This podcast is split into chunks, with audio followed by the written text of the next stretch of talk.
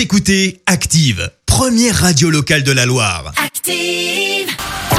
L'actu des célébrités, c'est l'actu People. Alors, qu'est-ce qui s'est passé dans la sphère People, Clémence? Eh bien Christophe, aujourd'hui c'est une chronique très axée sur les confidences. Et oui, on débute avec. Iris Mittenard qui a évoqué une anecdote autour de sa grand-mère hier à l'occasion de la journée mondiale de la maladie d'Alzheimer.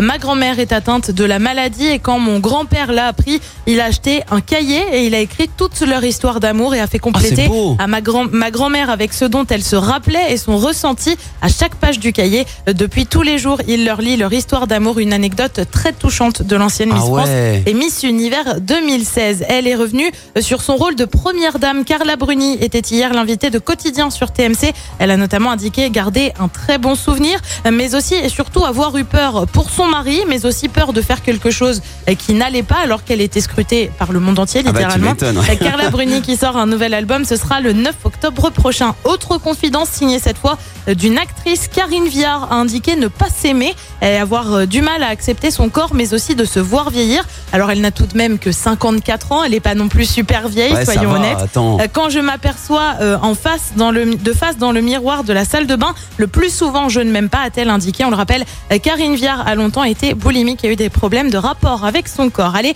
on termine avec les confidences. On passe plutôt à une belle boulette signée d'un politique. Jean Oula. Lassalle a bloqué un train. L'ancien candidat à la présidentielle s'est en effet garé ce week-end sur un passage à niveau pour aller voir un match de rugby où jouait son fils.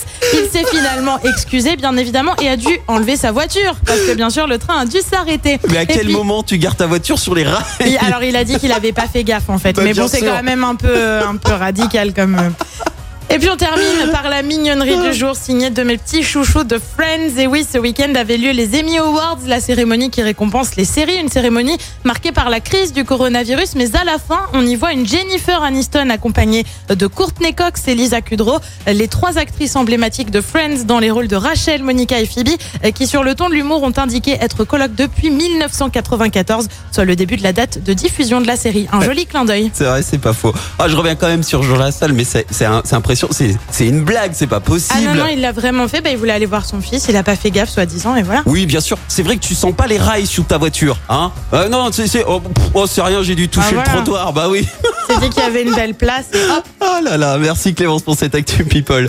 Rendez-vous à 7h30 pour le journal et pour le retour des hits. Voici les Black Eyed Peas, Vida Loca. Ah, j'ai oublié l'essentiel. Dans un quart d'heure, restez avec nous. Je vous offre vos places pour euh, la foire de Saint-Etienne qui démarre ce vendredi. Belle matinée à tous. Écoutez Active en HD sur votre smartphone, dans la Loire, la Haute-Loire et partout en France, sur activeradio.com.